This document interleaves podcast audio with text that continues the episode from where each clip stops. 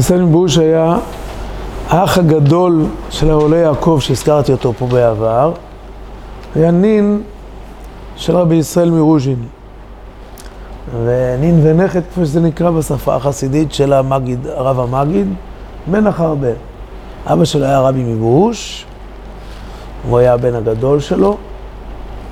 לימים הוא הקים חסידות אחרי שאביו נפטר, שנקרא ברוש פשקן, ויש לו ספר שנקרא פאר ישראל. צד ימין, כל אשר דיבר השם נעשה ונשמע. רק תזכור את קלה, שאנחנו בטעות חושבים שהביטוי כל אשר דיבר השם נעשה ונשמע נמצא בפרשת יתרו לפני מתן תורה, הוא לא נמצא שם, נמצא בפרשת משפטים. אז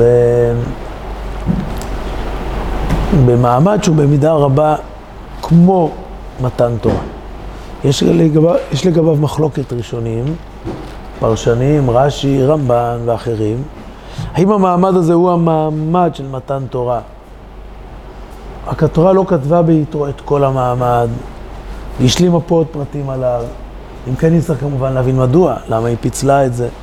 או שזה מעמד נוסף, אחרי פרשת משפטים. זה מעמד שמי שלא שם לב, מעמד קבלת התורה הוא נמצא ביוטת כף, כולל עשרת הדברות.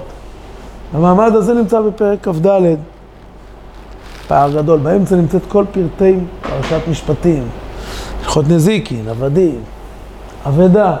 כל הם נמצאים, שומרים, נמצאים בתווך בין שני התיאורים הללו. וכל אשר דיבר השם נעשה ונשמע כתוב בפרשייה לפני משפטים. כל אשר דיבר השם נעשה ונשמע יש להבין. הדי מקודם אמרו רק כל אשר דיבר השם נעשה. ואחר כך הוסיפו לומר נעשה ונשמע. למען דאמר שזה שני מעמדים, או אפילו זה אותו מעמד ושני חלקים, שני שלבים שלו, אז למה פה יש את הביטוי התמציתי נעשה ופה נעשה ונשמע?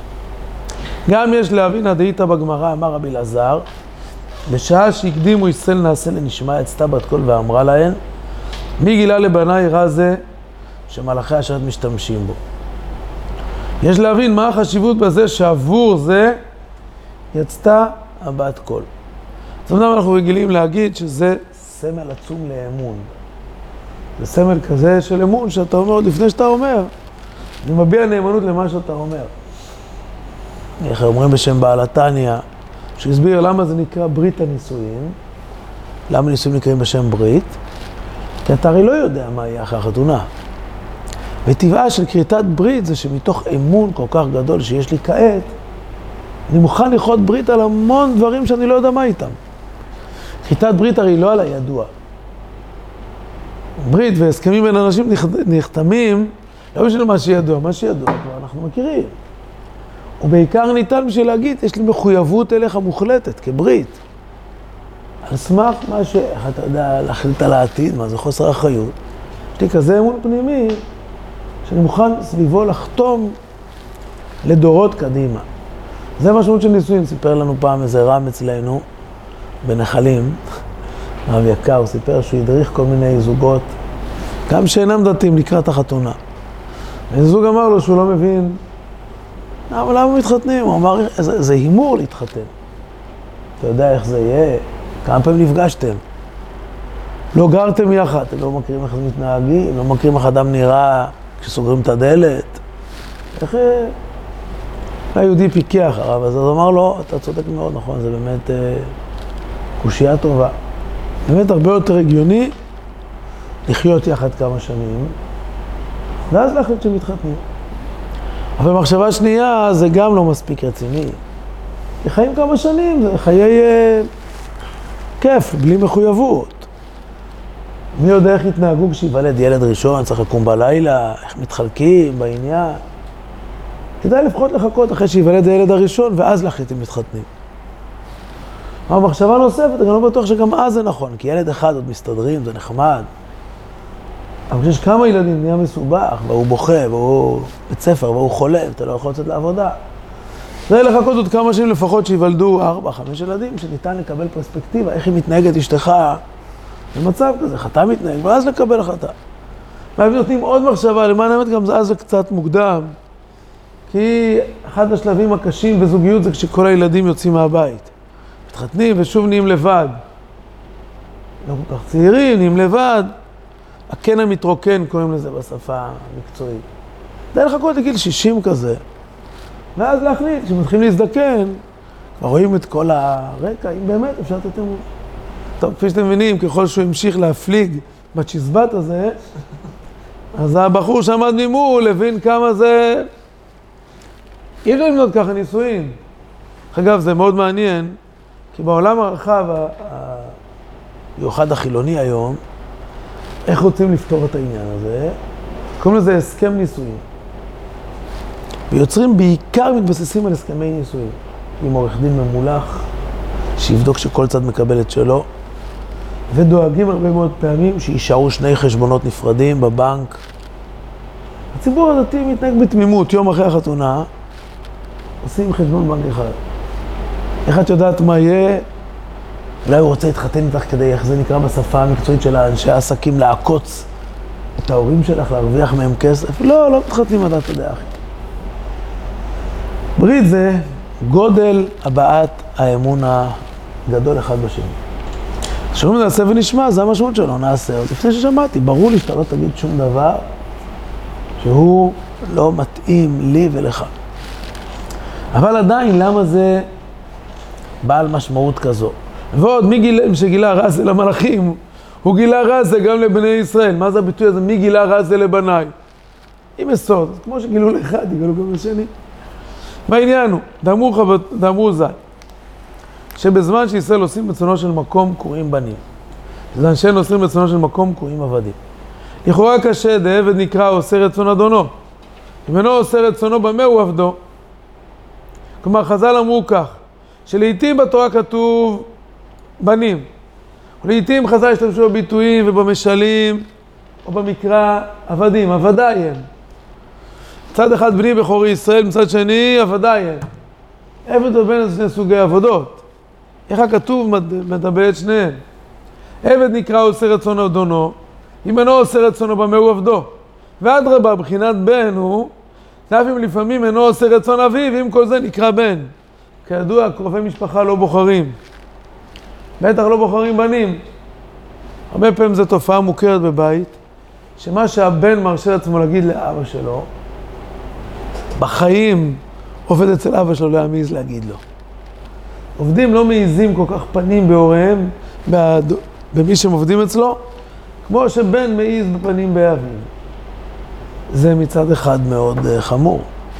כי העבד או העובד לא מצווה, מצווה על כיבוד אביהם. והבן מצווה מדאורייתא על כיבוד אביהם. מצד שיש בזה זה אמירה, שיש בה היגיון. מה ההיגיון? מה טוב בתופעה הזו, שמבט ראשוני מאוד פסולה? מה טוב בה? שהבן מרגיש קרוב. כן, אני שותף. אני לא זר. זה הבית שלנו. אתה רוצה אבא שאני ארגיש פה כמו אורח? בסדר, אני ארגיש כמו אורח. החוכמה היא איך יוצרים שהוא גם מרגיש שותפות וגם יש לו כבוד אמיתי. אם זה כבוד של מורה בלבד, יראת העונש, זה לא עובד. אז יש אבל מצד שני גם חיסרון לבין. לא רק זה שהוא מעיז, הרבה פעמים כך להחציף פנים, הוא גם לא מרגיש מחויב לעשות הכל. כשאדם עומד, בעל הבית אומר לעובד שלו, אני מבקש לך שתעביר את זה מפה לפה. בדרך כלל זה מתבצע מיידית. שאומרים לילד שלך, בוודאי אם הוא בגיל הנערות, תשטוף כלים, עוד מעט אבא, עוד מעט אמא. עוד מעט הזה כידוע, הופך להיות שהוא חזוניש מהר מאוד. עוד מעט, עוד מעט, עוד מעט. אין לי כוח עכשיו, הוא התיישב, ילד בן ארבע עשרה התיישב, כאילו מה עשרה, אין לך כוח. ממה אין לך כוח? תופעה טבעית. יש חיסרון. הוא כאילו לא רתום לעניין. הוא לא משועבד אליו, הוא לא לוקח לעיתים מחויבות גמורה. אז מה היתרונות של זה? מה היתרונות של זה? אך העניין הוא. דנודע דעובד השם בך באמת בלב שלום בשלמות הדעת. אזי לבבו בוער בקרבו ומשתוקק תמיד לעשות ולקיים מצוות השם. ורודף אחריהם לעשותם. זהו פירוש, אומר רמזל, מצווה גוררת מצווה. כלומר, על ידי, שעל ידי עשיית מצווה אחת, מתלהב ליבו בקרבו ומשתוקק שיזדמן לו עוד מצוות לעשותן, לקיימן. כלומר, מצוות גוררת מצווה זה לא רק משמיים, זה ניתוח פסיכולוגי אנושי. זה לא שאתה עשית מצווה, זה לא שאתה מזמן לך עוד מצווה. אלא אתה מצד עצמך נמצא במהלך נפשי שאתה רוצה עוד ועוד ועוד. כולם רואים את זה בהרבה מאוד פעמים, שדווקא אנשים עייפים, שאין לו יוזמה, הוא לא עשה כלום, הוא מהבוקר עד הערב עייף. הוא קם ב-אחת עשרה בבוקר, אחרי שעה הוא עם אותו פיהוק לפני שהוא הלך לישון. גמר סעודת שבת באחד וחצי, ואני הרוג מעייפות, הרוג מעייפות. אבא אומר לו, אני כבר מחמש וחצי על הרגליים. הוא בסדר, אבא, אתה, אתה לא עבדת רק קשה כל השבוע. אתה יודע מה היה בפנימיה כל השבוע, עד שאנחנו לישון. ו... עצלות גוררת עצלות. פיהוק גורר פיהוק. לעומת זאת עשייה, אם מי שעשה מילואים מכיר את זה היטב. באת ליום מילואים, אם לא עשית כלום כל היום, אתה כל היום עייף, חוזר הביתה, כמעט נרדם על ההגה, ומקטר בשביל מה לקחו אותי למילואים. הם לקחו אותך למילואים הם מאתגרים. שמונה כבר התחלתם את האימון. מיצוע את הדקה האחרונה שאפשר על פי התקן של ימי המילואים. חזרת הביתה באחד בלילה, קרוע, אתה עם אדרנלין, שאלו אותך איך היה, אתה אומר, קראו אותנו, אבל היה משהו משהו. אבל זה מנטליות נפשית, אדם נכנס לעשייה, הוא מתחמם, פיזית אפילו, זה מאוד מעניין, פיזית. אדם נכנס לעשייה, הוא מתחמם. הוא נכנס לעשייה, אין לו ככה להזיז את עצמו. עד שהוא מפעיל את עצמו. מה עושים בשביל זה נניח אפילו באימוני ספורט וכדומה? יש חימום קודם, נכון?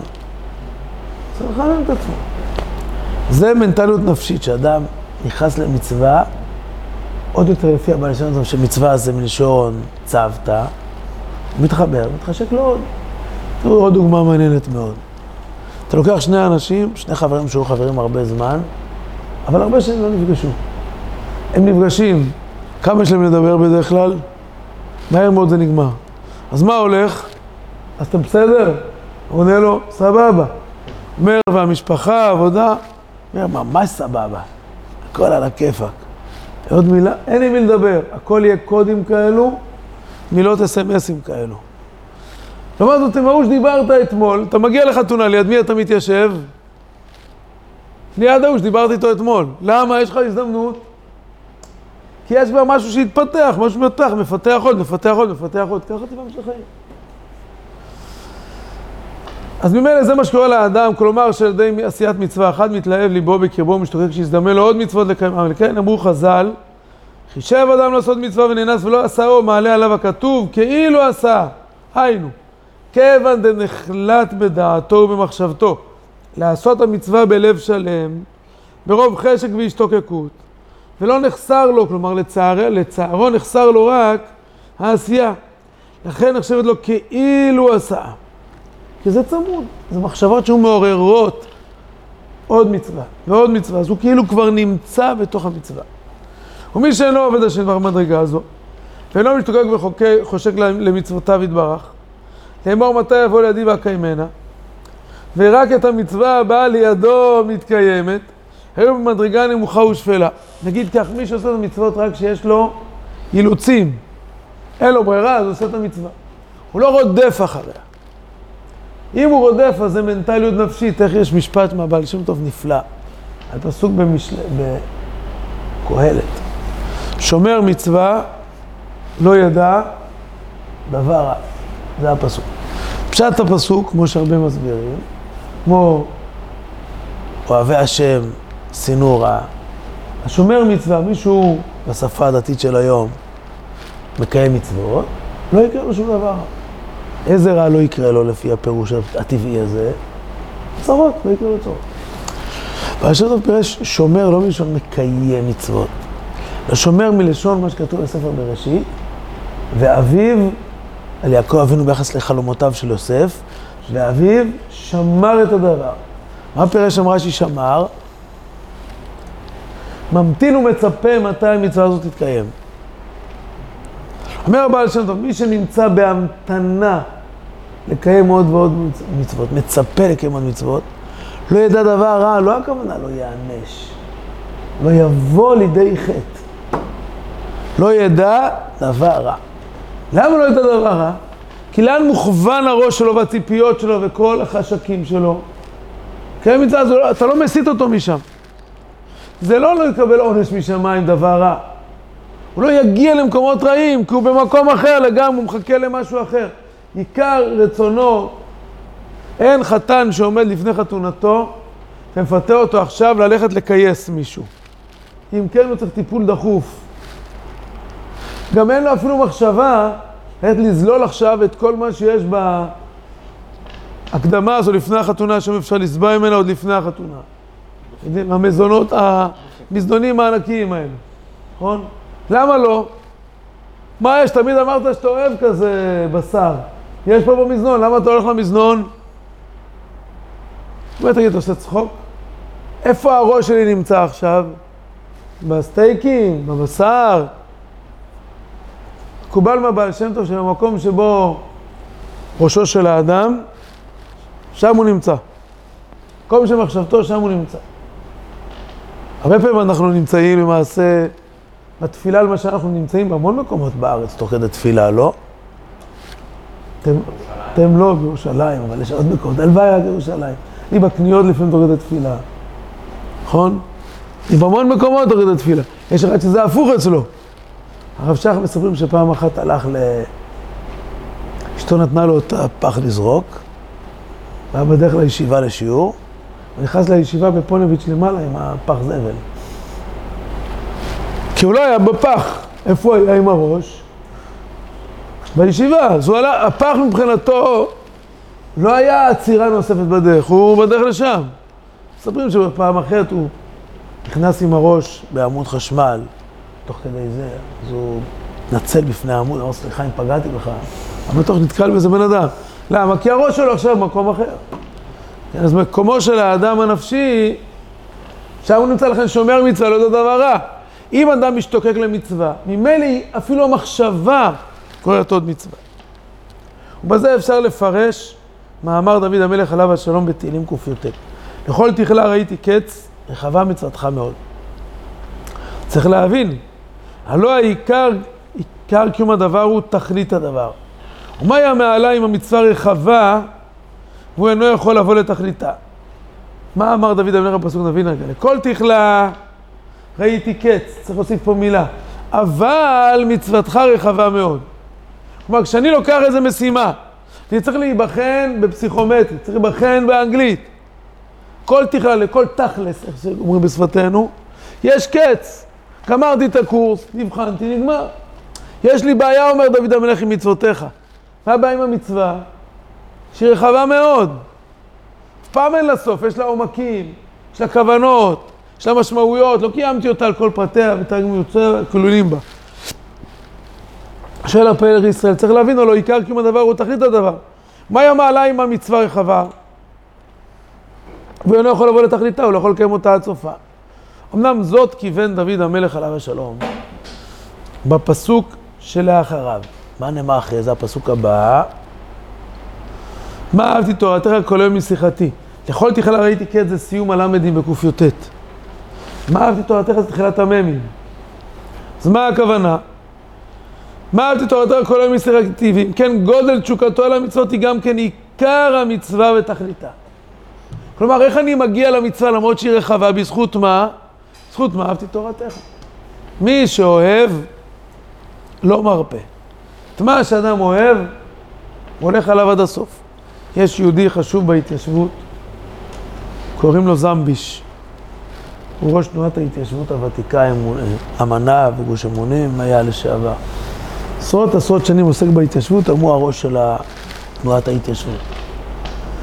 הוא אדם עם כוחות מיוחדים ומסירות עצומה, עצומה וניסיון רב מאוד. באחד הפעמים מישהו ראיין אותו, ראיון אדיר, כי הוא לא מתראיין.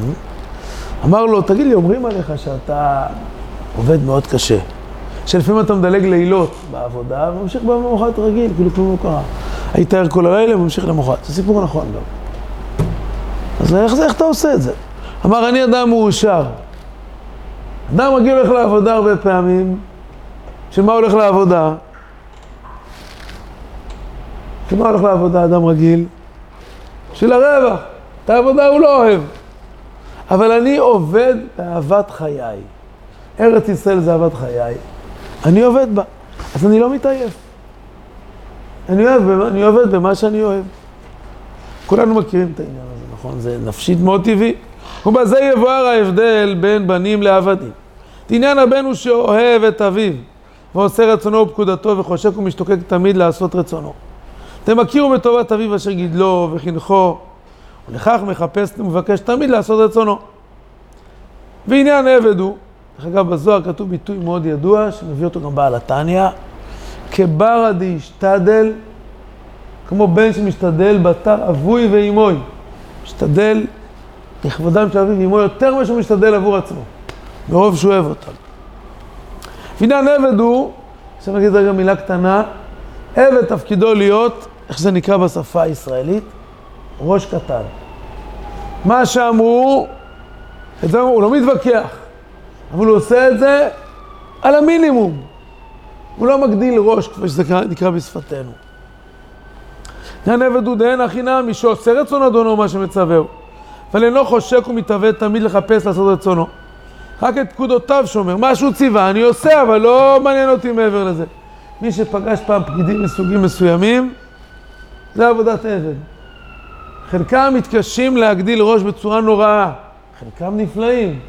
אתה בא מחדוני, מה? חדוני, אני מצטער, אני מצטער. הבאת את התופס הזה, אין לי מה לעשות, מצטער. תבוא עוד שבועיים עוד פעם. אחד אומר לך, חכה, אדוני, תעשה רגע, בוא נעשה רגע חושבים. אתה באת לפה מהפעולה, לתל אביב. חכה רגע, חכה, תן לי רגע לחשוב. אתה יודע מה אשתך בבית? שתשלח את זה למייל שלי, אני אדפיס פה. זה לא איזו מחשבה עם יצירתיות אובר. אבל זה לא היה תפקידו מוקדם, והוא מוכן לעשות את זה. אחר כך, אדוני, מצטער. לא הבאת את התפסים, מצטער, אין לי לדבר. מאוד בולט, כן. הוא קיים, אפשר להגיד עליו שעשה משהו שלא כהוגן. זה החוק, אבל אי אפשר לקדם ככה שום דבר. לכן אמרו זלדה בזמן שעושים רצונו של מקום, תראו איזה יופי של הסבר. מה הכוונה עושים רצונו של מקום נקראים בנים? אני מתעניין לא במה שציווית אולי בלבד, במה אני מתעניין? מה הרצון שלך ריבונו של עולם? מה באמת אתה רוצה ממני? והיינו שחושקים משתוקקים תמיד לעשות רצונו יתברך, אזי נקראים בנים. בזמן שנוסעים רצונו של מקום היינו, שאין חוקים, חושקים משתוקקים לעשות רצונו, רק את מה אני רוצה לעשות, מה שהוא ציווה, לא מה שהוא רוצה. רק מקיים את המצוות הבאים לידם, אזי קוראים עבדים. והנה ידוע, שהמלאכים חושקים ומשתוקקים תמיד לעשות רצון בורם. ששים ושמחים לעשות, כך אומרים כל מקידוש לבנה אצל אשכנזים, ששים ושמחים לעשות רצון קונה. כי הרי אין להם בבחירה לעשות רע, אז לשם אין להם שום התמודדות עם היצר הרע. כל בריאתם הוא רק לעשות טוב ולקיים רצון בורם. בכל עת, אם אין להם במה לעשות רצונו יתברך, אז הם בטלים מציאותם, אז אין להם סיבת קיום אחרת. יתרה מזאת כתוב בספרים, שאחד המלאכים שמשל קוראים לו שרפים, מה שנקרא הוא שרוף על הבורא יתברך. וכשהוא נדלק, אחרי זה זהו, הוא נשרף, הוא מתקלה. מרוב שהוא בוער, כמו טיפוסים כאלו, שמרוב שהוא בוער, אחרי זה כשהוא גומר, הוא נופל מוטש, הוא לא יכול להמשיך, הוא לא יודע, הוא לא בקיא ברצו ושוב. הוא יודע בפורים, לגמור בקבוק במהירות הבזק, נגמר פורים, אין לו יכולת לחזור אחרי זה לתוך כלים. היה בהתוועדות, באמצע התוועדות הרב יובל והלשכה אותו, כעבור שלושת רבעי שעה אין עם מי לדבר. או יש עם מי לדבר, הוא משתלט על כל ההתוועדות. הוא לא יודע לחזור לתוך המציאות, כן? מלאכים אין להם בחירה, אז הם מתבטלים. מה שאין כן האדם שכוונת בריאת העולה, בריאתו בעולם השפל היה, כדי שיקבל הבורא יתברך נחת ותענוג מקורצי חומר, זה למעלה ממשיך. אשר ניתן להם יצר הרע ובחירה חופשית. כאשר הוא מתגבר על הצעת היצר הרע ומקיים מצוותו יתברך, בזה גורמים שעשועים רבים לבורא יתברך. בזה יתבהרו הכתובים. זה בתחילה אמרו נעשה לבד. למה כתוב רק נעשה? ואנו שיעשו ויקיימו מה שמצווה להם, תראו איזה יופי. אני רק עושה, מה אמרת בנו של העולם? אני עושה. מה זה נעשה ונשמע? אני עושה ואני רוצה לשמוע מה אתה מצפה ממני. אני בטח מתכוון לעשות. תגיד לי מה הרצונות שלך ממני. היינו שיעשו, בהתחלה נעשה שיעשו ויקיימו מה שמצווה להם, ודי בזה שמתגברים על יצרם מלעבור פי השם ולקיים מצוותיו. אחרי כן כאשר קראו לפניהם ספר הברית, ידי זה נתלהב ליבם בקרבם במשך חשק ושתוקקות רב, לרדוף אחרי מצוותיו ידבח. ואמרו נעשה ונשמע, כלומר נעשה רצונו אבל אין די בזה, לגם ונשמע, מצפים לנו לשמוע שיצווה לנו עוד מצוות לקיימם. זהו גם כוונתם, כוונת תום רמזל, שיצתה בת קול אומר מגילה רז לבני. איזה רז? לא עצם הרצון לקיים, אלא הרצון לקיים את רצון הבורא, לא רק את מה שהוא פוקד. כשיצא בת קול אומרים, רז היינו שהיו נקראים מבחינת בנים החפצים, משתוקרים מחפשים, קיים מצוות השם ורצונו ידבח. כבחינת בנים אהובים, החפצים לעשות רצון אביהם, שמחה וטוב לב. שבחינה זו היא מדרגת המלאכים, שמשתמשים בזה בהכרח כנ"ל. הם הבני ישראל בחרו בזה מרצונם הטוב, וגורמים בזה תענוגים ושרשים לבורא ידבח שמו ויתעלה. ועל פי זה נוכל לבאר גם מה דהיתא במדרש, כשאמרו ישראל נעשה ונשמע, מיד אמר להם ויקחו לי תרומה. מה הקשר? והוא פלא, מה פתאום? לפי הנ"ל ניחא, כיוון שראה הקדוש ברוך הוא את השתוקקותם ורצונם לעשות רצון כהנם, מצפים לשמוע בכל דברו ומצוותיו. ומצווה גדולת מצווה, לכן נתן להם אז, מיד שהם רצו, מצוות קבלת עול מצוות. מה יש לי כבר עוד אתגר בשבילכם? לכן נתן להם אז מצוות עשיית המשכן וכליו ועבודתו. נצטוו על ויקחו לי תרומה. שם יעזרנו לעובדו בשמחה ורצון שלם, עושה רצונו של מקום באהבה ויראה הילאה. בטח כל אחד מכיר את זה שלפעמים אתה בצבא, בפנימייה, בבית, תת למישהו משימה, כעבור דקה וחצי הוא יושב, אתה שואל אותו, מה, מה העניינים? הוא אומר, גמרתי, אבא, עשיתי מה שביקשת. קודם כל כשאתה בודק את הביצוע, זה ביצוע ירוד מאוד. הוא יושב כאילו עבד שבועיים. ויש לך ילד אחר, שגמרת כל עשה אותו פיקס בצד היותר טוב, אז הוא אומר, אמא, יש עוד משהו לעשות? אגב, זה גם פער הרבה פעמים בין בעלים לנשים. הבעל יש לו נטייה להיות עבודת בבית, מבחינת עבודת עבד. מה אמרת? מה אמרת אשתי? אמרתי, זרוק את הזבל, זרקתי. זה מה שכתבת בפתק. בפתק כתוב מלון. מה, אבל אמרתי לך, תפקח עין, אולי הגיעו אבוקדו רכים, אני שבועיים מחפש את אבוקדו רכים. מה, אבל לא כתב בפתק, בפתק לא כתוב. אתה לא חי את הבית, אתה אורח פה בבית, נכון? אתה אורח פה בבית. מבחינת עבד, כן? כי תקנה עבד עברי, צריך לשל... שלחו, לשלח אותו לחופשי, צא מהראש הזה, תתבגר, תהיה ראש גדול, תהיה בן, תהיה שותף. אז הפרשה הזו נעשה, זה היה עוד ראש קטן היינו. אחרי שראינו כמה טובה הברית הזו, שזה סוף פרשת משפטים, הרבה שלנו משתנה לנו היחס. עכשיו אנחנו אומרים בלב שלם, נעשה ונשמע מה אתה רוצה בפנים, לא רק מה פקדת עלינו. בשורות טובות.